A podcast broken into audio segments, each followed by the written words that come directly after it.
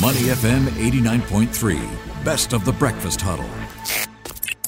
Money FM 89.3. You're on the Breakfast Huddle with Bharati Jagdish and Adrian Abraham. Time now to focus on the bigger picture. Yes, indeed. A look at what markets will be focused on this week and some of the major headlines that have been coming forth. Joining us now is Jackson Chan, manager at Global Fixed Income at Bondsupermart. Thank you so much, uh, Jackson, for joining us. Good morning, and Good how morning. are you doing? Very good, very good.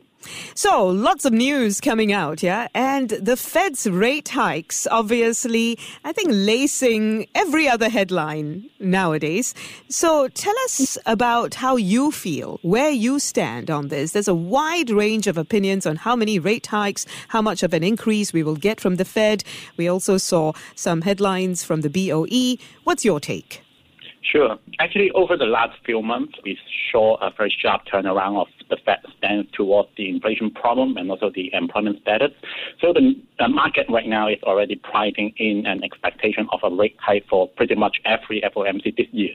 And we are actually talking about seven FOMC meetings remaining in this year. But uh, in my opinion, I think that around three to four rate hikes still look more appropriate to me.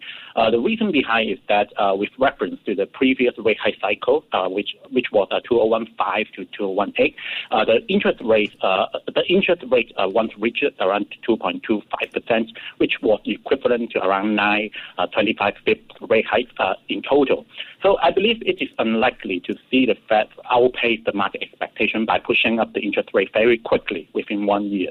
And they obviously will pay close reference to the previous cycle, and therefore it should serve as an indicator of a maximum lim- limit for the number of rate hikes. So I do not believe that uh, the Fed wants to be too aggressive, and it is actually not the only tapering move the Fed can use.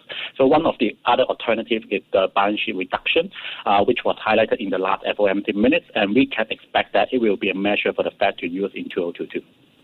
What does the inflation picture really look like? If we were to look at it more objectively, what are you projecting that would actually justify all of these moves? Mm. Yeah, uh, actually, first of all, uh, we are definitely seeing a very strong inflation ca- case at this point. Uh, the U.S. inflation rate is at highest level in almost 40 years, and we are still seeing no sign of slowing down. So, uh, serve as a key reason to support a faster tapering. Uh, however, uh, the U.S. economy, on the other hand, uh, at this point is a bit different to the historical cycles. So it is also important to look into the economic growth. So although the Fed officials are saying that the U.S. is approaching a state of full employment, uh, the, con- the, country economy recovery uh, may actually go into a reverse very soon. So the latest uh, Atlanta Fed model has estimated the real GDP growth in, the first quarter of 2022 is only 0.1%, while the yield curve at this point is already very flattened. So indicating a concern on an economic uh, economic recession, uh, which is something that we did not see in the last few rate hike cycles. So if the yield curve really inverted during this early phase of a rate hike cycle, uh, it will definitely have an impact on the Fed's plan on future rate hikes because they apparently they have to consider about the counter effect of the rate hike on the econ- economic growth. Mm. How are markets factoring in this potential U- U turn? Actually, uh, we saw that uh, the market is reacted very vigorously uh, recently. Saw that uh, the the real yield has already, I mean, the 10-year Treasury real yield had already jumped from a historical low of around uh, negative 1.1 percent to negative 0.6 percent in just a few months. So yeah, the market reacts very quickly, and you also see that the stock market has uh, fluctuated so much with the growth stock being hit the most. Let's talk about the high bond yield market. How would you assess its performance last year?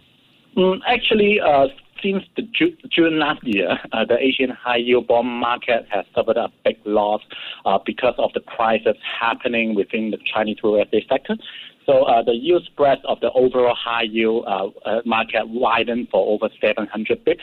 So meanwhile, uh, other markets remain quite stable uh, as the high yield bond spreads for the emerging markets and also the European and American markets increased by around 50 50 bips to around 200 bips respectively. So looking into 2022, uh, actually we think that uh, the high yield bonds, uh, because high yield bonds usually have a shorter duration and lower sensitivity to interest rate. So uh, we believe uh, they are still able to outperform the investment grade bond in this year under the macro backdrop of uh, upcoming rate high cycle. What else would you say investors need to be looking at now with the prospect of rising rates on the horizon? Yeah, uh, actually, uh, I think that uh, because I just mentioned that the in- investment grade bond, especially the long term ones, are not very attractive during a rate high cycle. So I think investors can actually turn their eyes on the high yield bonds. And in terms of the yield spread, because we usually use the yield spread to to to, va- to evaluate uh, the attractiveness of the high yield bonds. So uh, at, at this point, the Asian high yield market is significantly more, much more attractive than the U.S. and the U- European high yield bonds. So, uh, and we actually think that uh, this sector can rebound from the recent crash, as we believe that it is uh, because I believe that the key part of the sector, which means the China market, still offer a good investment value, and the recent crisis in the property sector will gradually recover. So, yeah, and if, if we narrow down to the specific, even if we take away those Chinese real estate bonds, uh, the market still offers very uh, a lot of different choices, including the utilities and natural resources and energy companies. And this, the yields of these bonds have generally risen for around 200 bips recently, uh, making them more attractive. Why are you so confident that there will be recovery in that sector, Chinese real estate? Yeah, uh, actually, uh, we have to understand that uh, the current situation of the sector first. So I think all of you have heard a, a lot of news about the Chinese real estate sector, and uh, and uh, I think most of them are actually true because that uh, we we all know that the fundamental factors of the sector were severely impaired, and the government has recently has finally garnered sufficient grounds to take actions, uh, like the 2013 to the 2015 cycle. So uh, we saw some loosening regulatory signals, such as uh, speeding up the mortgage approval, uh, lower, lowering the MLF and also the loan prime rate, and also allowing the developers to refinance through the interbank channels and make use of the pre-sales proceeds. So uh, we also saw more and more state-owned enterprise to take actions and buy projects from the distressed, distressed developers. So I think uh, this is some kind of positive signal we saw. Yeah, but uh, even with these uh, relaxed measures, uh, it also takes time to deliver and may not provide immediate relief. So uh, we still believe that uh, it should be more default to come. Yeah, but meanwhile, we also expect the sector sales to bottom bottom out. And we expect the 2022 national residential sales will decline by a magnitude of less than 10%.